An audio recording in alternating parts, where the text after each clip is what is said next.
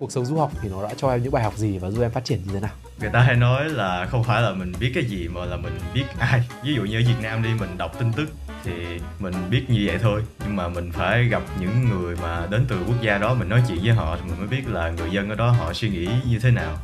Thì với anh, những bài học đấy đôi khi nó còn quý giá hơn cả những bài học mà mình học được trên giảng đường. Nói chung là nên đầu tư vào cái social life, cái networking. Đó là cái cực kỳ quan trọng khi mà mình bước chân vào đại học. Hay là ví dụ làm việc ở Google có cái điểm gì thú vị?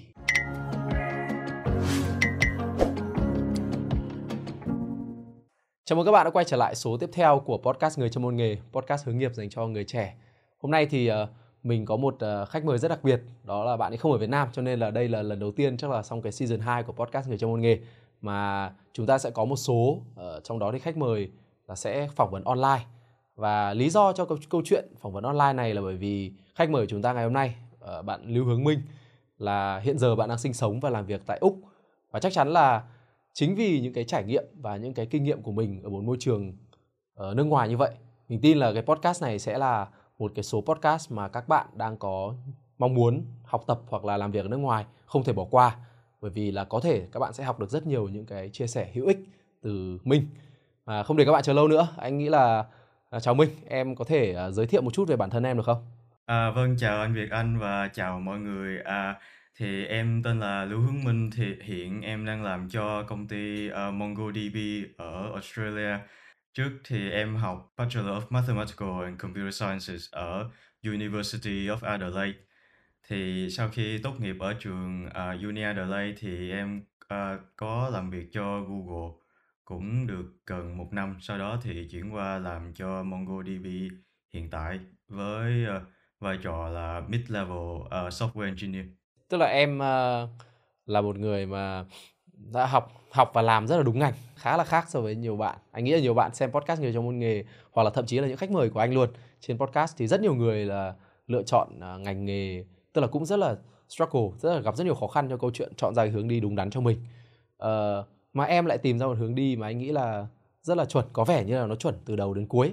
Thế thì không biết là nó có cái bí quyết gì không, hay là cái câu chuyện của em đến với cái công việc lập trình này nó như thế nào? Em nghĩ thì có lẽ một lý do là tại vì em cũng thích lập trình cũng từ nhỏ rồi. Tại cái lúc bắt đầu thì là khoảng năm lớp 7 thì em nghe nói là lớp 8 thì chương trình tin học ở Việt Nam mình có dạy môn Pascal. Và từ trước em cũng có nghe là lập trình Pascal nó khó. Bởi vậy nên là hè năm lớp 7 em quyết định là tìm hiểu trước cho chắc ăn. Thì lúc đó em lên trang Khan Academy là một cái trang giáo dục online mà chắc là mọi người cũng đã nghe qua. Thì lúc đấy trang Khan Academy có dạy Python programming, lập trình bằng ngôn ngữ Python. Thì đó là cái trải nghiệm đầu tiên của em với lập trình. Thì một phần là như thế, một phần là để chuẩn bị cho năm lớp 8, với một phần là em thấy tại trước đó em chơi game cũng khá là nhiều ấy, nên là nghĩ là chắc cũng mình mà làm được một cái game của riêng mình thì nó cũng khá là hay. Nhưng mà không hiểu tại sao lúc em học được lập trình rồi thì em lại kiểu thích tìm tòi những cái backend hơn, kiểu nó không có kiểu graphic game nữa, cũng khá là lạ ở cái chỗ đấy. Vâng, thì đó là cái kinh nghiệm đầu tiên của em với ngành lập trình. Cũng lên cấp 3 thì lúc đầu em cũng có suy tính là hay mình theo chuyên tin. Nhưng mà lúc đó thì có thể nói là khả năng tiếng Anh của em nó ok hơn, nên là 3 năm cấp 3 thì em ở trong lớp chuyên Anh. Cũng có học đội tuyển Anh rồi có cả giải nhì quốc gia các thứ. Nhưng mà sau đó thì cũng không làm gì, nó cũng hơi trái ngành ở cái chỗ đấy. Tại vì lên đại học thì em lại quay về với lập trình, lại tiếp tục học computer science. Nhưng mà anh khá tò mò ấy, bởi vì em bảo là năm lớp 7 em cảm thấy hơi lo xa cho năm lớp 8, thế là em ngồi học lập trình bởi vì em nghĩ là Pascal khó. Cái đấy là hoàn toàn nó tự thân em à, hay là có ai đấy hướng dẫn không, hay là bảo là ui Pascal khó lắm, bạn nên học cái này đi? Lúc ấy thì đúng là một phần là em kiểu tại vì em vốn là người kiểu lo xa, Nên là một phần như thế, một phần là năm lớp 7 thì thầy dạy tin học cũng có giới thiệu với bọn em là trang Khan Academy đấy. Thì từ đó nên là em hè năm lớp 7 em nhớ ra thì em lên trang Khan Academy coi lại thử. Thì đấy mới biết là lúc đó họ có đang dạy Python. Với lại trước đó thì em cũng có học Excel rồi, mà lúc đó em thấy Excel khó thật. Dạ. Nghĩ là Excel khó thì chắc Pascal còn khó hơn đúng không? Dạ. Sự chuẩn bị khá kỹ ấy.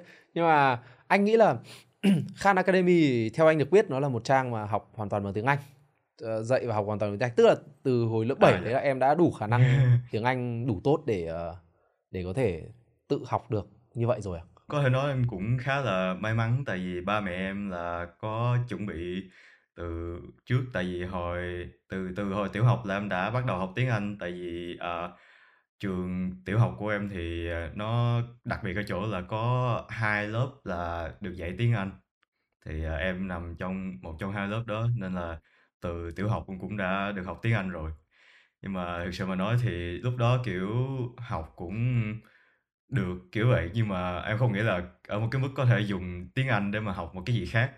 Thì tới năm lớp 6, lớp 7 thì lúc đó em mới bắt đầu là hệ thống hóa lại cái kiến thức tiếng Anh của mình. Tại vì em là một con người gọi là kiểu mọt sách ấy.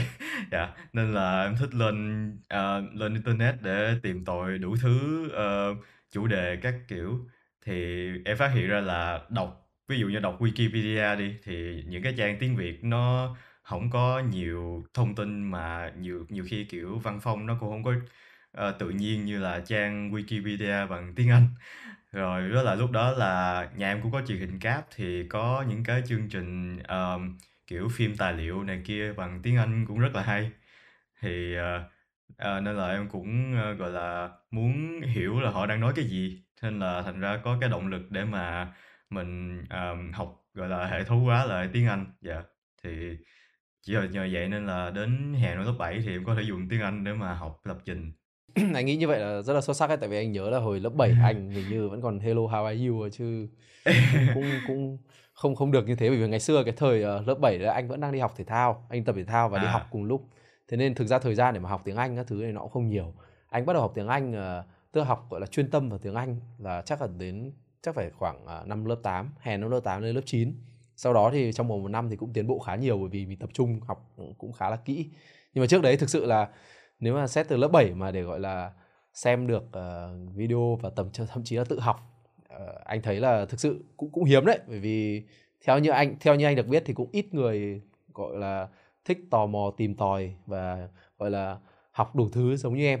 Anh nghĩ là với cái background và với khả năng như thế thì chắc là em cũng có rất là nhiều cái lựa chọn ngoài, tức là lên cấp 3 anh nghĩ là chắc là cũng ngoài chuyên Anh, vì em có nói với anh vừa nãy là em chọn chuyên Anh, nhưng mà nó có thể là chuyên tin, mà theo như em kể đấy anh đoán là chắc còn có thể là các chuyên khác nữa.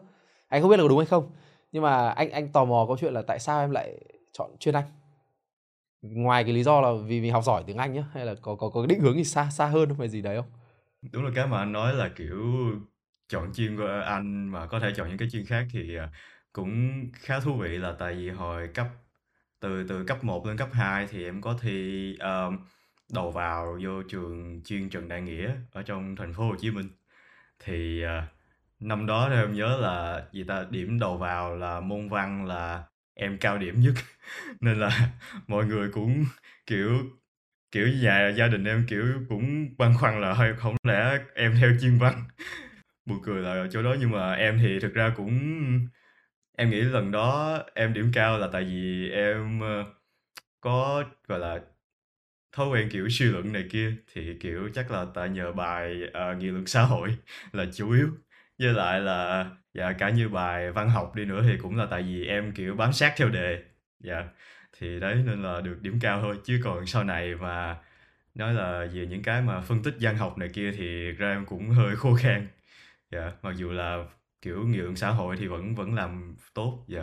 Theo chuyên Anh thì tại vì một phần là nhà em định hướng là em kiểu muốn làm về business, thì thời đại toàn cầu hóa thì business thì tiếng Anh là quan trọng, thì bởi vậy nên ba mẹ em cũng định hướng cho em theo chuyên Anh theo hướng đó. Dạ. Mà cuối cùng lại rồi thì em vẫn chọn ngành chuyên tin, tại vì một là mình thích, hai là này thời đại kỹ thuật số thì có thể nói IT nó đang lên, thì em cũng nghĩ là mình nên thì đi theo cái trend này. Dạ, mình cũng thích nó mà, tại sao không? Nhưng mà thực sự thì ví dụ như tiếng Anh nó có giúp em nhiều trong cái quá trình học, ví dụ như cái quá trình học sau đấy không? Em nghĩ là cái tiếng Anh thực sự là nó cực kỳ hữu ích, tại vì đa số những cái tài liệu rồi scientific paper, giấy gọi là báo, những cái nghiên cứu khoa học thì đa số mà trong ngành IT thì đa số nó toàn là tiếng Anh thôi, nên là mình kiểu biết rõ về tiếng Anh thì nó cũng là một lợi thế. Dạ. Cá nhân anh cảm thấy là tiếng Anh là một cái thứ cực kỳ quan trọng, mà thực ra nó giúp anh rất nhiều trong câu chuyện tự học. Tức là tất cả những gì mà anh tự học ở thời điểm hiện tại thì tất nhiên là anh thì không thể nào mà, tức là ai trước giờ anh vẫn nghĩ là mấy bạn học chuyên Anh thì thực sự là level tiếng Anh cũng phải quái kiệt rồi. Cái đấy thì anh thì không thể đến cái level kiểu như vậy, nhưng mà ít nhất là anh nghĩ tiếng Anh của anh cũng khá gọi là đủ để có thể sử dụng được trong câu chuyện làm việc này, hay là tìm hiểu, nghiên cứu, đọc các thứ. Anh nhận thấy là cái tiếng Anh thực sự khi mà mình tiếp cận tiếng Anh theo đúng cách và mình có tiếng Anh tốt ấy, thì gần như là nó mở cái cánh cửa cho mình đi ra rất nhiều cơ hội. Và trong trường hợp của em thì anh nghĩ là có một cái cơ hội mà nó anh không biết là nó có thay đổi góc nhìn hay thay đổi con người của em nhiều hay không, nhưng mà anh nghĩ là chắc cũng có, bởi vì hiện giờ em vẫn đang sinh sống và làm việc tại Úc. Đó là cái câu chuyện mà mình có tiếng Anh và mình đi du học. Thế thì anh rất tò mò vì anh cũng đã từng là du học sinh. Và ngày xưa anh học ở bên Phần Lan, sau đó anh cũng có một nửa năm là anh cũng học ở Úc, và chính là học ở Uni Adelaide luôn. Anh học trao đổi ở đó. Thì anh là một du học sinh, anh có cái hành trình của anh và anh có những cái thứ mà anh đã gọi là nhặt được, thu nhận được trên đường đi mà đến bây giờ anh vẫn cảm thấy rất là biết ơn. Thế anh tò mò là trong quá trình của em thì cái hành trình học đại học nó diễn ra như thế nào? Hành trình học đại học của em thì nó cũng khá là nhiều ngã rẽ, em nghĩ là vậy. Tại vì ban đầu thì em cũng chưa quyết định là có định đi du học hay không, tại vì vấn đề tài chính nó cũng khá là một cái thứ để mà phải suy nghĩ, tại vì nhà em thực ra cũng không phải là khá giả, nên là thực ra thì lúc đầu em cũng học kỹ sư máy tính, ngành kỹ sư máy tính ở trường Đại học Bách Khoa Thành phố Hồ Chí Minh. Yeah, nhưng mà em học được một học kỳ thì thôi quyết định là có lẽ là mình học đúng bằng tiếng Anh ở môi trường nước ngoài có lẽ nó sẽ phù hợp hơn. Yeah. Với lại em cũng kiểu muốn đi ra nước ngoài để kiểu mở mang tầm mắt ấy. Dạ. Thì cái đó là một cái lý do để mình quyết định đi. Thì còn tại sao chọn nước Úc thì cũng nhiều thứ. Thực ra thì ban đầu kiểu gia đình em thực ra thích đi Mỹ hơn. Nhưng mà em thì tìm hiểu về nước Mỹ cũng nhiều thì thực ra là thấy không thích bằng nước Úc, tại vì thấy nước Úc có vẻ yên bình hơn. Dạ. Với lại có những cái kiểu chính sách an sinh xã hội em thấy nó cũng khá là thú vị, thì em muốn là tới nước Úc để tìm hiểu về mấy cái đấy. Dạ. Rồi đó là một phần, còn cái phần nó thực tế hơn một tí thì là tại vì mẹ em có bạn thân hồi cấp 3 là đang kiểu sống ở ngay tại Melbourne. Dạ, thì cũng nhờ dì ấy giúp đỡ lúc ban đầu, nên là em năm đầu tiên là em học ở trường Monash University ở Melbourne. Dạ. Rồi sau đó thì em thấy là một phần là học phí nó khá là cao là cũng hơi sót. Thì với lại cái này nói ra thì nó cũng hơi buồn cười, nhưng mà một phần em cũng có ý định là muốn ở lại nước Úc lâu dài, thì để mà làm được cái đó thì mình phải có permanent residency, kiểu thẻ xanh ở Úc. Thì theo em tìm hiểu thì ở Adelaide nó sẽ gọi là, tại vì Adelaide thuộc bang Nam Úc thì cái bang này nó đang thiếu người ấy, nên là nó cũng có những cái chính sách để thu hút người ta đến ở và làm việc ở bang Nam Úc, nên là từ đó nó dễ được thẻ xanh hơn. Thì cái đó là một phần là như vậy. Rồi một phần nữa là em lấy cái Thì cái đó là lý do tại sao em bắt đầu consider là học ở Adelaide, chuyển trường học ở Adelaide. Thì lúc mà em làm hồ sơ chuyển trường thì lại được học bổng 30%, tại vì GPA ở bên Monash cũng khá là ok. Dạ, nên là thế là quyết định là đi luôn, tại vì nó thuận lợi quá rồi. Dạ, thì đấy, đó là lý do tại sao em học ở trường Uni Adelaide năm 2 với năm 3. Dạ. Với lại đại học ở Úc nó là 3 năm, dạ, chứ nó không có như Mỹ ở Việt Nam là 4 năm. Dạ. Đó cũng là một lý do tại sao em chọn Úc đúng không? Vì nó ngắn hơn.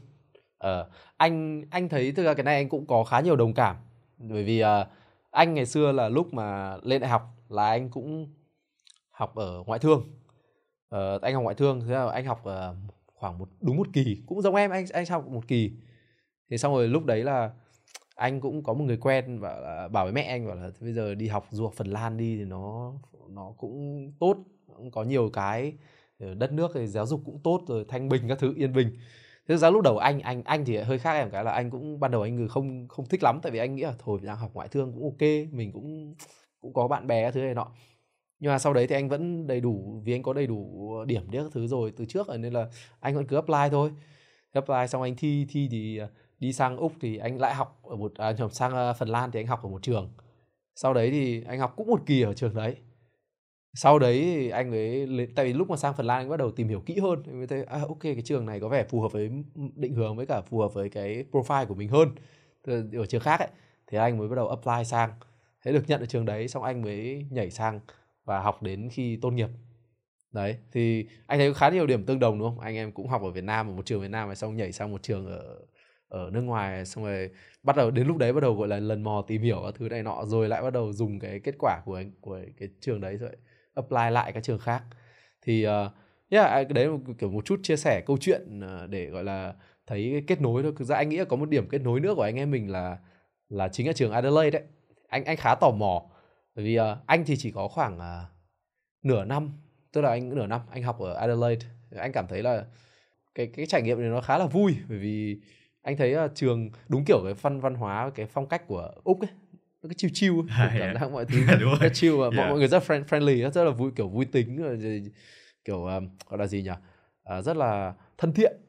Và cá nhân anh thì đôi khi là đối với anh cái đấy còn quan trọng hơn câu chuyện là học, tức là ở trường ví dụ như đi học các môn gì đấy, thì anh ở đợt đấy thì anh cũng cảm thấy là anh thích nhất là cái văn hóa gọi là các hoạt động bên lề của các câu lạc bộ hay gì đấy. Ngày xưa anh rất thích đá bóng, anh đi tập đá bóng ở câu lạc bộ ở trường, tức là được đi tập có lịch kia các thứ, chuyên nghiệp có coach kia các thứ, xong rồi tập luyện thì còn được đi thi đấu các thứ. Thì anh cảm thấy nó rất là chuyên nghiệp và nó rất là khác so với những cái ở Việt Nam hoặc là ở Phần Lan mà mình đã từng trải nghiệm.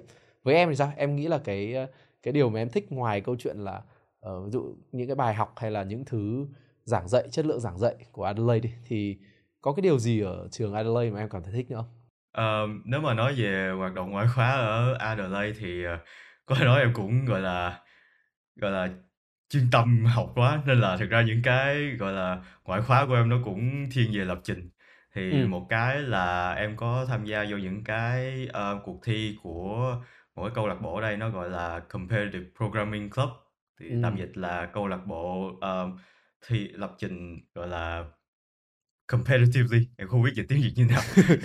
Thôi anh hiểu thì, thì mỗi tuần là họ sẽ có một cái contest, là gồm có những cái bài test kiểu lập trình, thì họ sẽ cho mỗi câu hỏi nó giống như bài toán vậy, thì mình viết code để giải cái bài toán đấy. Thì mình giải được càng nhiều thì ranking càng cao kiểu vậy. Thì nó cũng khá là vui. Tại vì kiểu mình dùng cái gọi là rèn luyện kỹ năng lập trình để mà giải quyết những cái vấn đề, gọi là để nâng cao cái trình độ của mình kiểu vậy. Thì em thấy đó là một cái hoạt động cũng khá là vui, cũng có tham gia cũng khá là nhiều. Thì có thể nói thì trong quá trình mà tham gia với cái câu lạc bộ đó thì có lẽ là cái achievement cao nhất là em có trong một cái đội đại diện trường để thi ở cấp gọi là Anzac round, là có Australia với New Zealand. Yeah, ok. Thì, kết quả của cuộc thi đấy như nào? Có tốt không? Cũng khá là tốt vậy. Chỉ hơi buồn là team em chỉ kiểu là thiếu một câu hỏi nữa là có thể đi tới vòng gọi là quốc tế rồi. Yeah, thì cũng hơi tiếc cái đấy. Yeah. Nhưng mà thực sự đấy cũng là một cái mà mình đã cảm, anh nghĩ là nó cũng là một cái thành tích mà hoàn toàn là mình cảm thấy. Nói chung là thời sinh viên cũng đáng nhớ đó. Cho anh hỏi một chút là khi mà em chuyển từ Monash sang Adelaide ấy, thì những cái kỳ vọng của em, anh thấy mọi người hay nói là kiểu có một câu là đứng ở một bên đồi thì lúc nào cũng thấy đồi bên kia cỏ xanh hơn ấy. Thì trong trường hợp của em thì sao? Em khi mà em chấp nhận rằng là, và em có phải đánh đổi gì không? Tức là trong quá trình kiểu ví dụ mình chuyển từ chỗ này sang chỗ kia, tức là coi như là mình có mất gì không, và cái mất đấy nó có phù hợp với những gì mà mình nhận được không? Nếu mà nói cái đánh đổi thì cũng không phải là không có. Tại vì thứ nhất là em qua đời đây thực sự là không biết ai cả. Ví dụ như hồi ở Melbourne thì có gì là bạn của mẹ em, nhưng mà qua đời đây rồi thì tự thân mình lo thôi. Dạ. Thì thêm kiểu giống như tìm nhà ở rồi đường đi nước bước các kiểu gì thì mình phải tự lên mạng lần mò thôi. Dạ. Thì đó là cái. Rồi cái nữa là hồi ở Monash thì Graham cũng có bạn bè này kia rồi, thì qua Adelaide thì mình cũng không có gặp lại họ được nhiều nữa, thì lâu dần cũng không có thân nữa. Dạ, cũng hơi buồn ở chỗ đấy. Nhưng mà được cái là khi mà qua Adelaide thì lại được có những cái được, ví dụ như là trường nhỏ hơn, nên là thực ra nó là cái lợi. Tại vì mình có thể dễ dàng networking với những bạn, với những anh chị mà kiểu gọi là học sinh xuất sắc. Tại vì ví dụ như hồi ở Monash thì cũng có nhiều người gọi là ở top cũng xuất sắc đấy, nhưng mà họ có bạn của họ rồi là mình cũng không biết network như nào. Dạ. Giờ là trường cũng rất là đông nên là cũng thực ra cũng khá là khó để mà tìm họ kiểu vậy. Thì còn ở bên Adelaide thì số lượng sinh viên nhỏ hơn, thì nó lại có một cái cộng đồng nó kiểu gắn kết hơn kiểu như vậy, thì mình lại dễ tìm những người mà có gọi là những người mà ở top đầu. Dạ, thì từ đó em có làm quen với một anh tên là Ravi Hammond.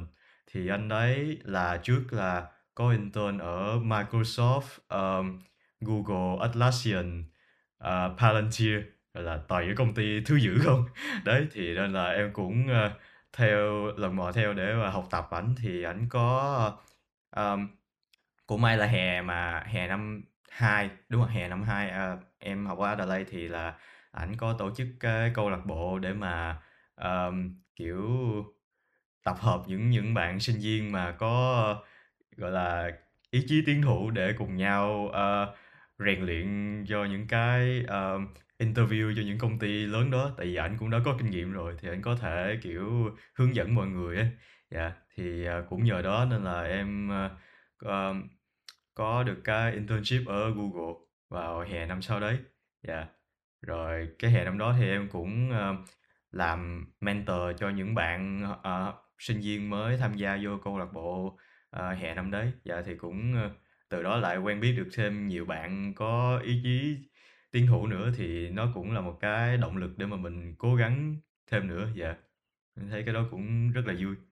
Anh nghĩ em có chỉ ra một điều mà anh cảm thấy rất hay, tức là đôi khi ví dụ như mình đi học ấy, mọi người đi học thì mọi người hay nhìn quá nhiều vào câu chuyện là trường to, trường lớn, rồi ranking cao, rồi nhiều tức là học sinh, sinh viên xuất sắc, rồi alumni của trường toàn những người khủng khiếp đi này đến kia. Nhưng mà đúng là anh đã từng gặp nhiều người, cũng một số người em là người tiếp theo mà nói cho anh một cái quan điểm là đôi khi mình lựa chọn những cái lựa chọn mà trông có vẻ nó ít fancy hơn, trông có vẻ nhỏ hơn, bình thường hơn, thì nhiều khi nó lại mở cho mình cái cơ hội để mình được network với những cái người mà tức là người giỏi. Thì lúc nào ở môi trường nào người ta cũng giỏi, và thông thường là người ta cũng không quá chênh lệch nhau về mặt trình độ, nhưng mà vì trong một cái community, một cộng đồng nhỏ hơn thì mình sẽ dễ reach out và kết nối với người ta hơn là một cái cộng đồng mà người ta được nhận được rất nhiều sự chú ý. Thì anh nghĩ đấy cũng là một cái góc nhìn rất là hay, mà đặc biệt là ví dụ những bạn mà anh thấy là có thể rất, anh nhìn thấy ở Việt Nam luôn, rất nhiều anh em trẻ đúng không? Ngày xưa trong đầu lúc nào cũng nghĩ là cố gắng làm sao vào trường to, ranking cao để cho nó oách, cho nó gọi là xịn sò ra tầm cầm với bằng này trông cũng kinh. Nhưng mà đúng là đôi khi gọi là nếu mà có chiến lược hơn và thực tế hơn thì nhiều khi mình lại lựa chọn những cái đấy nó vừa khó khăn hơn mà thực ra rất khó để stand out, tức là rất khó để nổi bật trong cả một cái tệp những người gọi là xuất sắc nhất. Thì anh nghĩ là đấy là một cái ý rất hay mà anh nghĩ là chắc là những người mà đang xem, các bạn khán thính giả và đang xem số podcast này có lẽ là nên take note để suy nghĩ trong hành trình sắp tới, ngay cả trong câu chuyện gọi là tìm việc hay gì đó, đôi khi nó cũng sẽ có một cái logic tương tự.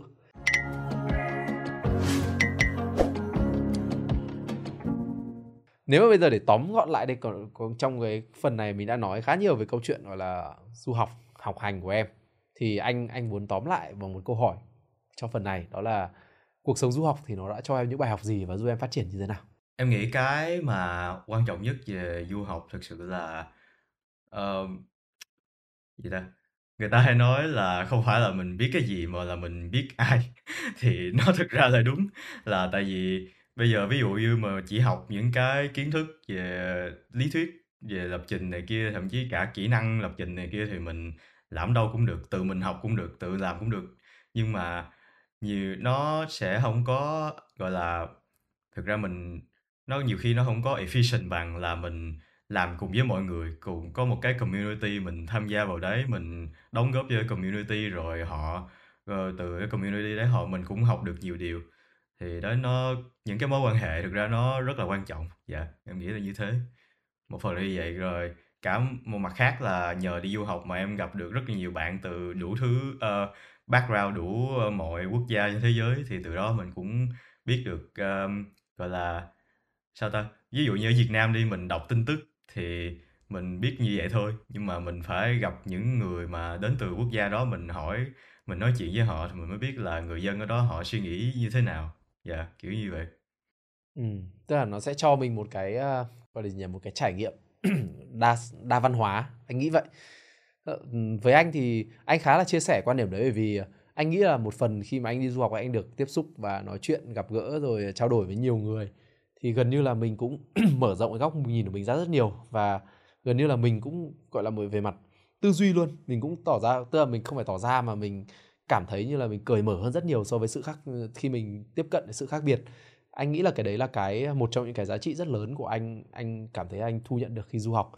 Có một cái nữa, thực ra ở đây khi anh đặt câu hỏi với em thì thực ra anh cũng có những cái chia sẻ của anh rất là muốn, bởi vì anh cũng là một du học sinh ấy, thì với anh nghĩ là có một điều nữa cũng cực kỳ quan trọng trong câu chuyện du học, đấy là khi mà anh đi du học chẳng hạn, anh cảm giác như là coi như mình tự làm chủ, tự chịu trách nhiệm với cuộc sống của mình ở một nơi xa lạ thì gần như là mình sẽ gọi là mình sẽ hàng ngày phải đối mặt với những thứ mới này, những thứ thử thách này, sẽ có những thứ mình chắc chắn sẽ có những lúc mình mắc sai lầm này, có lúc mình mất tiền này, có lúc mình mất cái này, mất cái kia, hoặc có những lúc ví dụ như các mối quan hệ ở Việt Nam hay gì gì đấy nó cũng có thể ảnh hưởng, gặp cái này gặp cái nọ. Thì anh nhận thấy là cái giá trị một trong những giá trị rất là lớn mà anh thu nhận được là cái việc mà mình được phép gọi là đối đầu với những thứ đấy và tự lo cho cuộc sống của mình, tự học, tự phát triển, ví dụ tự kiếm tiền để đi chơi, hoặc là tự kiếm tiền kiếm được ngày xưa anh hay làm những cái việc kiểu chân tay các thứ này nọ, anh học được rất nhiều từ những cái đấy. Học ở đây là học về cái mindset của mình, cái tư duy của mình về tiền này, hay tư duy của mình khi nhìn nhận các công việc hoặc là cách thức làm việc các thứ, làm thế nào cho hiệu quả. Thì với anh những bài học đấy đôi khi nó còn quý giá hơn cả những bài học mà mình học được trên giảng đường. Và đấy là những cái mà anh nghĩ là anh muốn bổ sung thêm, mà không biết là từ phía em thì như nào, nhưng mà với anh thì anh cực kỳ trân trọng những cái giá trị đấy. Hoặc là một cái giá trị nữa mà anh cũng cảm thấy anh thu nhận được rất nhiều từ câu chuyện đi du học, đấy là như kiểu mình được quan sát ấy, mình được quan sát một xã hội, ví dụ như anh là nhìn xã hội Phần Lan chẳng hạn, nó có văn hóa, có lối sống người ta, hoặc là các cái giá trị người ta theo đuổi, rồi con người người ta coi trọng cái gì, người ta là những người, ví dụ ở Phần Lan có cái rất thú vị, anh thấy rất vui là kiểu người dân ở đấy cực kỳ khiêm tốn ấy, khiêm tốn theo cái dạng là cái mình hỏi cái gì người ta cũng bảo là tao biết một tí. Ví dụ như anh hỏi mày có biết, ví dụ bọn anh học ở trường, bọn anh học mấy cái thứ tiếng khác ấy, thì bọn nó cũng kêu là kiểu, tao biết một tí tiếng Nga, hay một tí tiếng Anh, một tí tiếng không, một tiếng Anh, một tí tiếng Đức, một tí tiếng Pháp. Thế mình cũng bảo một tí. Mình cũng nghĩ là như ở Việt Nam mà hỏi một tí, nói một tí thông thường ở Việt Nam thì chắc cũng gọi là bập bẹ vài ba câu thì gọi là biết một tí, đúng không? Nhưng mà kiểu đến lúc mà đi học thật cái môn đấy ấy, anh thấy chúng nó nói chuyện bằng tiếng đấy với giảng viên luôn Xong bảo cho anh bảo sao chúng mày biết một tí cơ mà. Nhưng mà hóa ra đối với chúng nó như thế là một tí. Tức là kiểu một tí thôi. Chứ cái thú vị ở đây là bọn nó không nói, không kiểu là gì, không kiểu nói cố tình giả vờ khiêm tốn để flexing ngược. Mà yeah. Thực sự là nó tin là như thế thật. Thì anh học được cái đấy rất là nhiều, từ kiểu văn hóa của người ta, rồi văn hóa kiểu câu chuyện là làm gì thì cố gắng làm đến nơi trốn vân vân. Thì đấy, anh thấy là với anh thì cái việc mình có cái sự gọi là tiếp cận với những cái thứ như vậy nó cũng giúp cho mình hoàn thiện hơn mỗi ngày, kiểu như thế.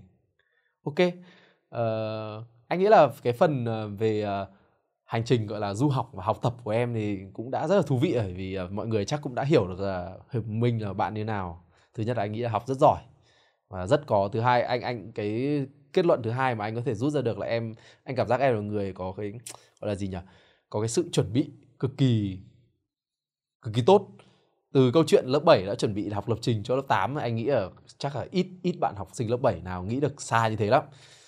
Rồi ví dụ sau này đi học thì cũng câu chuyện là chuyển trường chẳng hạn, mình chuyển từ một nơi mà có vẻ ranking rồi cái sự kiểu nổi tiếng các thứ thì nó cũng lớn, mình chuyển về một nơi mà có vẻ như trông là nó nhỏ hơn, nhưng mà mình lại có những cái toan tính, không phải toan tính nói hơi quá, nhưng mà mình lại có những cái gọi là kế hoạch và những cái mục tiêu rất là rõ ràng cụ thể. Nó không hề là một cái quyết định gì đấy gọi là vì tôi thích.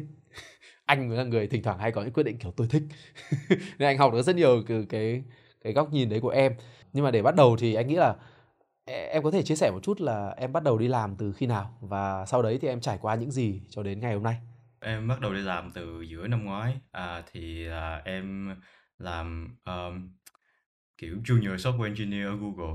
Dạ, thì trong cũng là làm cho một cái mảng nó hơi niche một tí, gọi là Site Reliability Engineering, thì tạm dịch cho tiếng Việt là những kỹ thuật để mà bảo đảm là cái phần mềm nó chạy một cách gọi là reliable, gọi là bảo đảm là lúc nào mà người dùng cần lên cái website thì là cái website nó load nhanh và người ta có thể thấy để mà dùng.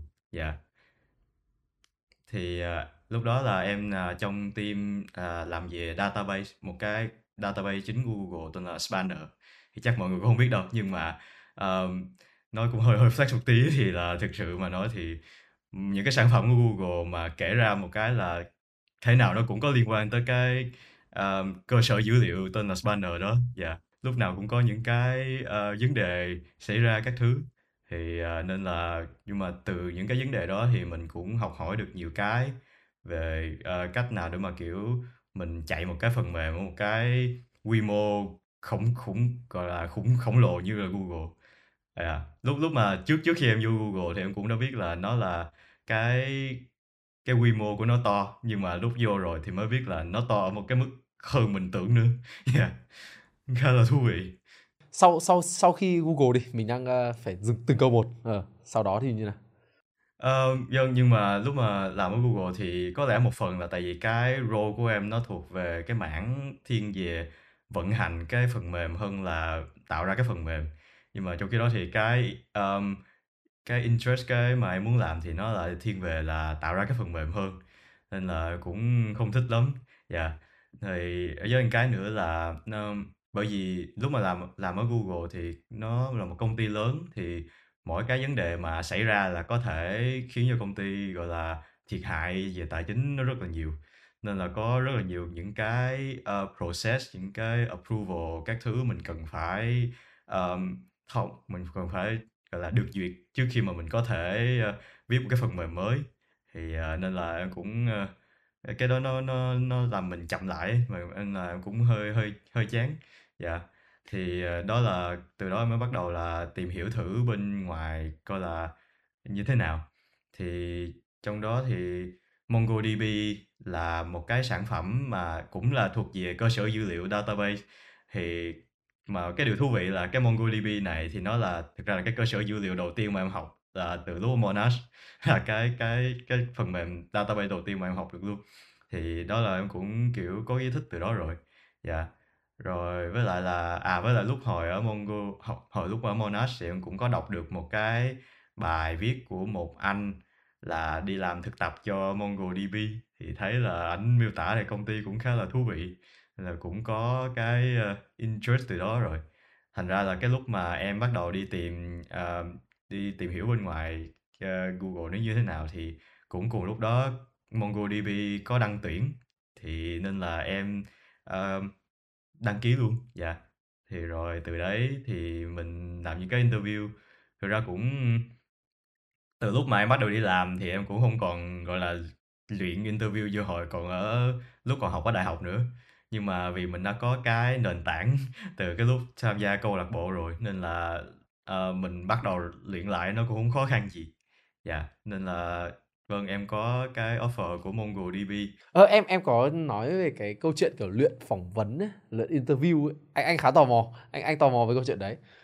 Tại vì thực sự mà nói thì cái ngành software mà mình muốn có một cái job ở một cái công ty top đầu thì cũng phải gọi là cố gắng rất là nhiều. Nhưng mà nó không phải chỉ đơn giản là vì ta mình viết được những cái phần mềm hay ho thì công ty nó sẽ cho mình cái job, không có đơn giản như vậy. Tại vì số lượng applicant, những số lượng người đăng ký cái job nó rất là cao, nhiều khi là cả ngàn luôn ấy. Nên là họ có những cái bài test cũng khá là giống với những bài test của Competitive Programming, thì nên là nếu mà muốn qua được những bài test đó thì mình phải luyện. Dạ. Yeah.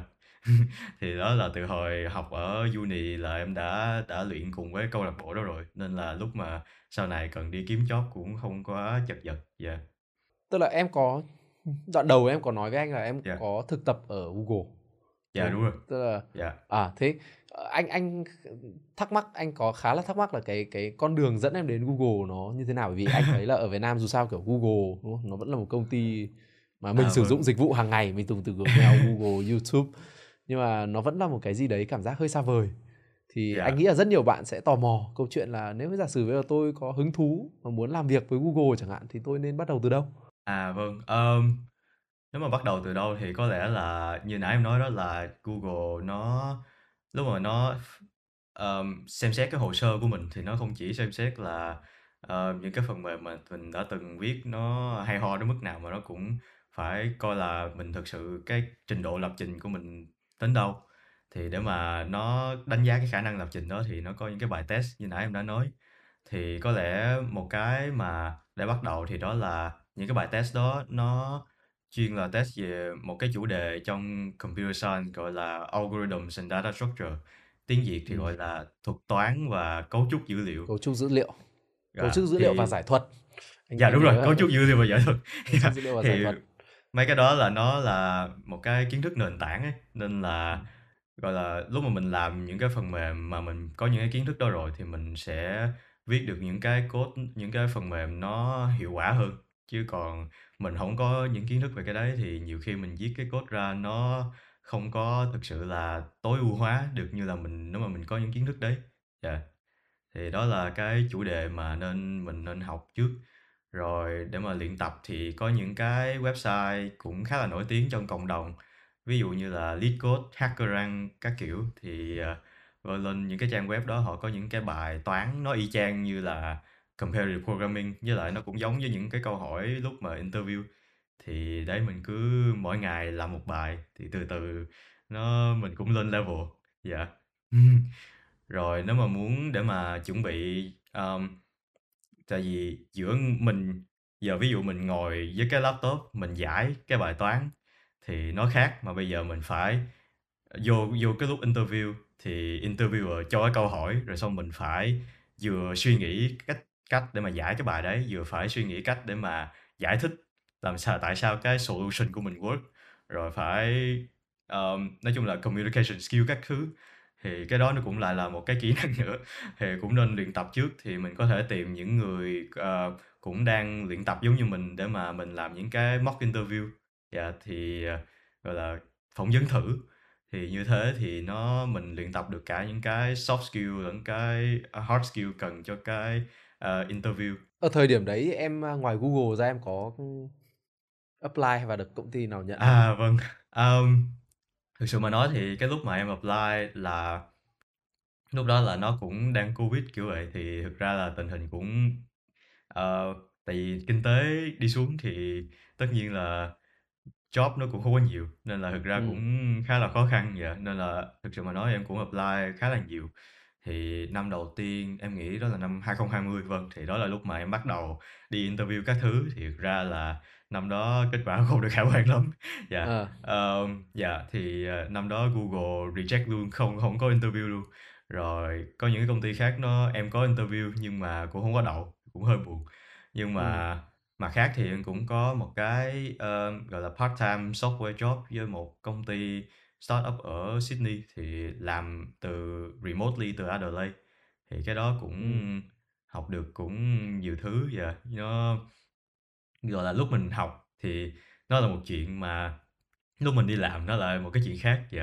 Tại vì ví dụ như mình lúc đi làm, lúc học thì những cái assignment ở trường là mình đều viết cái phần mềm từ con số 0, nên là mình biết rõ rành mạch là từng dòng code nó hoạt động như thế nào.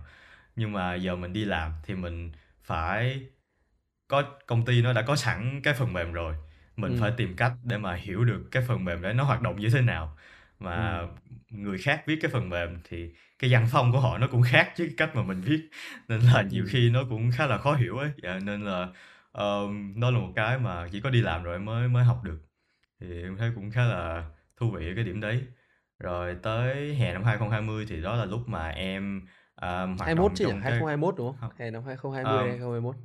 Tại vì 2020 2021 tại vì ở bên Úc nó là năm bán cầu, nên là cái cách gọi mùa hè ở đây là từ tháng 11 tới tháng 2. Dạ. Ok. Dạ. Em quên nói cái đấy. Dạ. Ở Úc nó hơi khác tí. Thì đó hè 2020 2021 thì đó là lúc mà em sinh hoạt với cái câu lạc bộ luyện phỏng vấn đấy. Dạ thì vâng, đó là lúc đó em vừa luyện phỏng vấn vừa tiếp tục làm với công ty kia. Thì tới đầu 2021 là lúc mà những công ty như Google này kia họ mở cái application cho internship. Thì đó là lúc mà em apply rồi interview các kiểu, thì lần thứ hai thì mới được nhận. Yeah. Và sau cái internship đấy là họ offer một vị trí full time hay là? Dạ đúng rồi. Internship để kéo dài bao nhiêu tháng? 3 tháng hay là? Dạ internship đó là chính xác 12 tuần, là từ tháng 12 tới tháng 2. Dạ.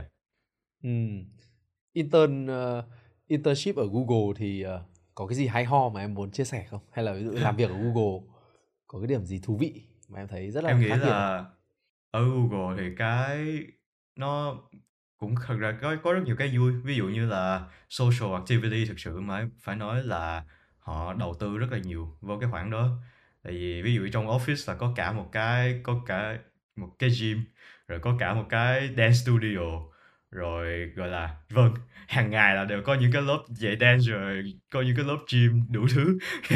Rồi với lại có một cái perk gọi là khá nổi tiếng là ngày nào cũng có đồ ăn. Từ ăn sáng, ăn trưa, rồi ăn chiều, rồi cũng các bữa, tất cả các bữa. Thật ra ăn tối thì nó cũng hơi giới hạn một tí, nhưng mà sáng với trưa là ngày nào cũng có, mà ăn là kiểu theo kiểu buffet. Dạ. Mà gọi là món ăn là cũng rất là, cũng khá là sang chảnh. Dạ. Thì đó, nó là những cái khá là vui. Thì vâng, thì một phần tại sao công ty đầu tư những cái đấy là để khuyến khích nhân viên, thứ nhất là tới văn phòng, thứ hai là socialize với nhau kiểu vậy, rồi thứ ba là tạo dựng một cái identity nó gắn với công ty. Thì như vậy để kiểu encourage nhân viên kiểu cống hiến nhiều hơn, kiểu như vậy. Dạ. Thì nó là những cái thú vị ở Google. Dạ. Với lại một cái nữa thì Google nó thu hút được những người gọi là top đầu về computer science, có thể nói là những người gọi là tiếng trong công ty là có những người gọi là trong giới nghiên cứu về ngành IT gọi là rất là nổi tiếng luôn. Ví dụ như là người phát minh ra cái ngôn ngữ Python mà nãy em có nói, đó là ổng cũng có một thời gian làm cho Google.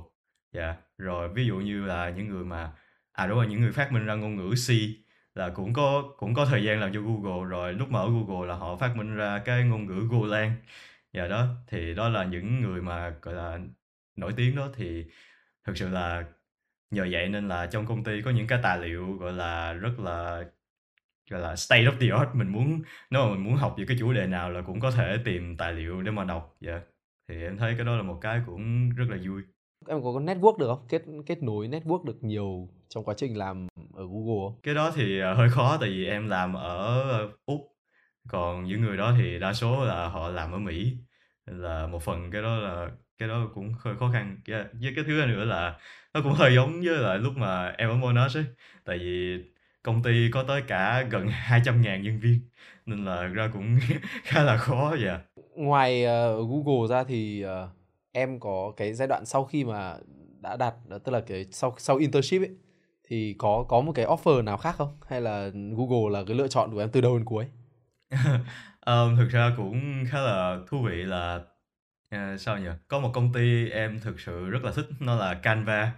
Thì chắc là mọi người ở đây cũng Canva thì chắc chắn là ai cũng dùng rồi.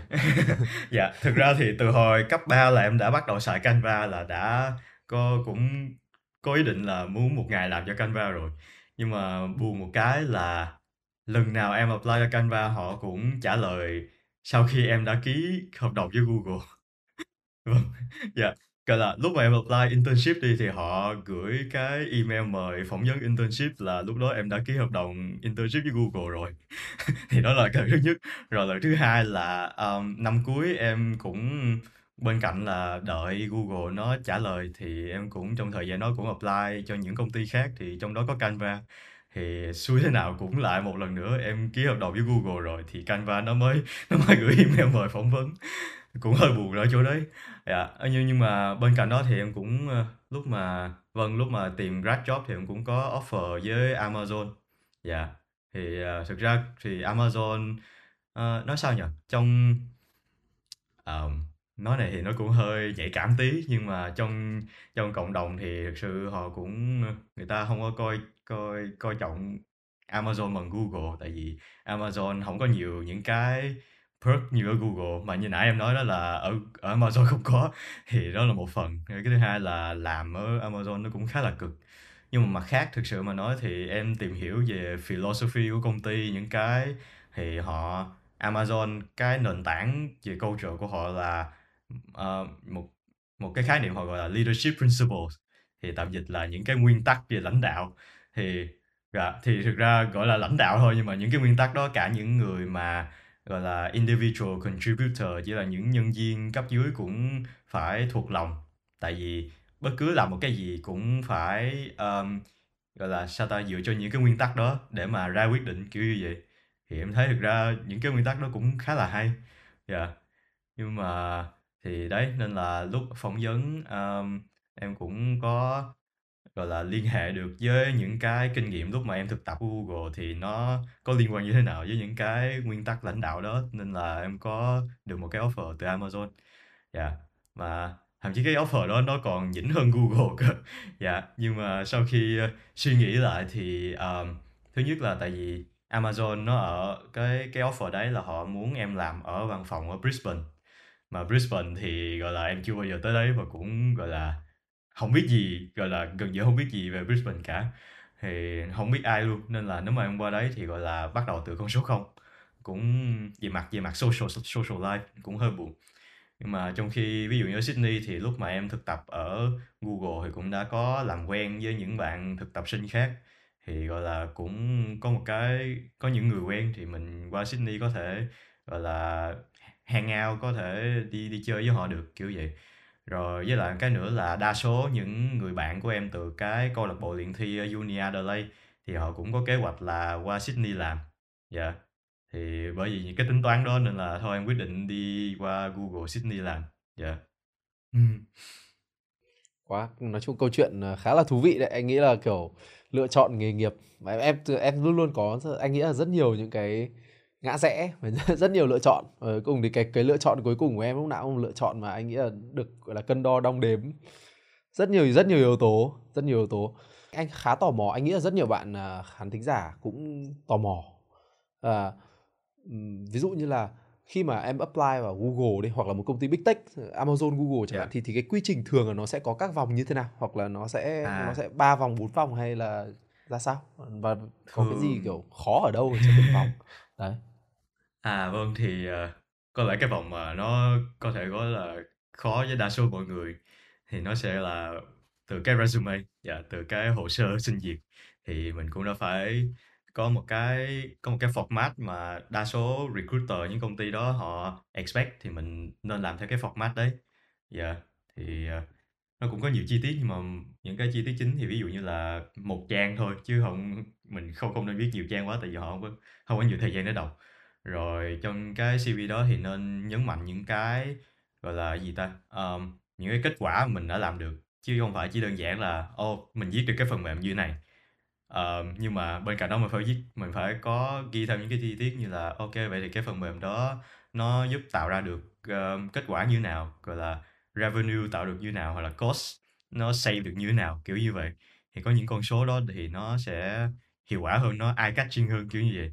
Dạ, thì đó là cái thứ nhất. Rồi cái thứ hai thì qua được vòng resume rồi thì tới phỏng vấn, thì thường là cái dòng đầu tiên là recruiter phone screen.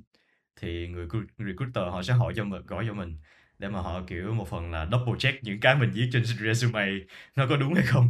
Rồi họ cũng muốn hỏi là ok, tại sao mình lại apply cho công ty này mà không phải là những công ty khác, hoặc là ví dụ như mình đang làm cho cái công ty này có vẻ nó ngầu như thế, tại sao mình lại nghĩ đến chuyện là nhảy việc, kiểu như vậy. Thì đấy, thì họ cũng muốn là tìm hiểu xem là mình thật sự có muốn làm cho công ty của họ hay không. Rồi họ cũng muốn tìm hiểu thử xem là cái background của mình nó có phù hợp với những cái mà công ty đang tìm hay không. Những cái rồi ví dụ như là cái công việc mà mình muốn làm nó có giống với cái job mà họ đang tuyển dụng hay không nữa. Thì đó là cái vòng đầu tiên đấy. Yeah. Rồi sau đó thì sẽ có những cái vòng interview. Thì mỗi công ty nó là mỗi khác, cũng khá là khó nói. Nhưng mà thường thì nó chia làm hai dạng là technical interview với behavioral interview.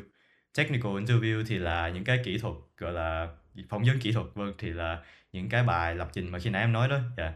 Thì đó là những cái bài phỏng vấn mà người phỏng vấn đưa ra cái bài toán, rồi mình phải giải, và vừa giải thích tại sao cái solution nó work, rồi mình phải test cái code của mình nó thực sự giải được cái bài toán đấy.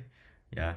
Rồi có một cái biến tấu nữa là nhiều khi họ không có cho mình làm interview đâu, mà sẽ gọi là test online. Thì có cái bài test đó mình phải giải được tất cả, mình phải giải được những cái bài trong đấy trong vòng 1 tiếng rưỡi, 2 tiếng. Thì nếu mà đủ điểm cao thì họ mới cho interview. Yeah, cái đó nữa. Thì rồi một cái còn cái đó là technical interview. Rồi behavioral interview thì là nói về những cái kinh nghiệm của mình, kiểu social skill, rồi conflict resolution, rồi kiểu bây giờ project của mình nó gặp vấn đề như này, ví dụ tại vì một người teammate không có cooperative thì mình giải quyết cái vấn đề đó như thế nào. Yeah, thì nó cũng khá là một cái thú vị, tại vì để mà làm cái bài behavioral interview này thì cái tip quan trọng nhất mà em từng gặp là nên theo cái format gọi là STAR, là situation, là mình phải kể cái tình huống nó như thế nào, cái task thì mình lúc đó mình cần phải làm gì, rồi cái khó khăn nó là như thế nào, rồi cái action thì là mình thực hiện những cái hành động nào để giải quyết cái tình huống đấy để mà thực hiện cái task thành công, rồi R thì cái result này là cái quan trọng, cũng rất là quan trọng, nhưng mà nhiều khi mình lại quên là mình phải nói là cái hành động của mình nó dẫn tới là cái kết quả như thế nào, nó có hoàn thành được cái task hay không. Nếu mà không có hoàn thành thì mình học được những gì để mà lần sau mình rút kinh nghiệm, mình áp dụng vô tình huống khác, kiểu vậy. Dạ. Yeah. Hay.